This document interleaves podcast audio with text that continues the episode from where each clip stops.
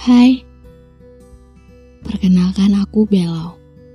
Bukan orang penting, namun penuh harap untuk bisa didengarkan. Yang senang bercerita, tapi bukan pencerita. Suka membuat sajak-sajak dan membacakannya, tapi juga bukan penyair.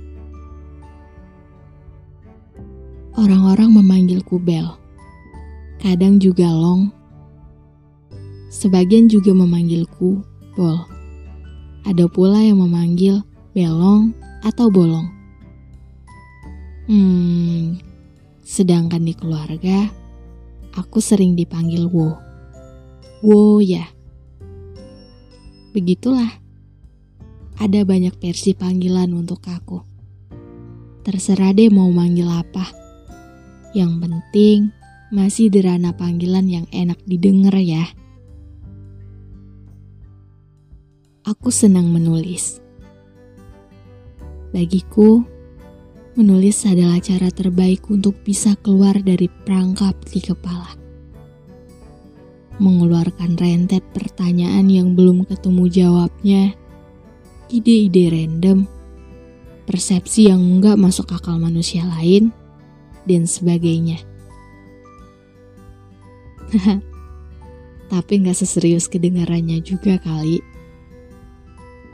aku memang suka banget menulis. Tapi masih belum pantas untuk dinobatkan sebagai penulis. Hanya seorang pembelajar. Seseorang yang masih begitu amatir. Tepatnya, seorang serdadu yang selalu memanfaatkan pena sebagai alat tempurnya.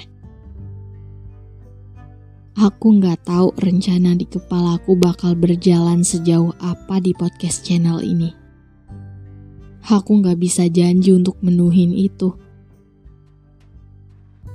Tapi, mulai saat ini, setelah audio ini terunggah dan kalian dengarkan, aku akan berkomitmen untuk rutin ada di sini.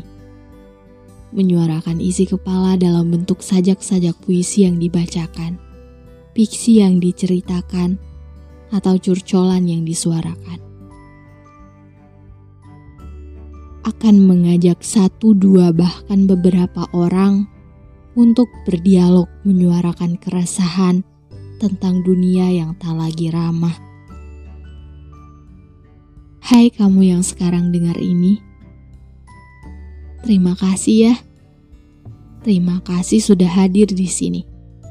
Sudah bersedia mendengarkan episode yang mungkin nggak terlalu penting ini. Terima kasih sudah mendengar suara yang tak familiar ini. Terima kasih sudah memperkenankan aku yang bukan siapa-siapa untuk memperkenalkan diri. Aku harap kamu selalu ada di sini. Di episode-episode selanjutnya, menjadi sahabat terbaik yang selalu menemaniku di sini setelah ini.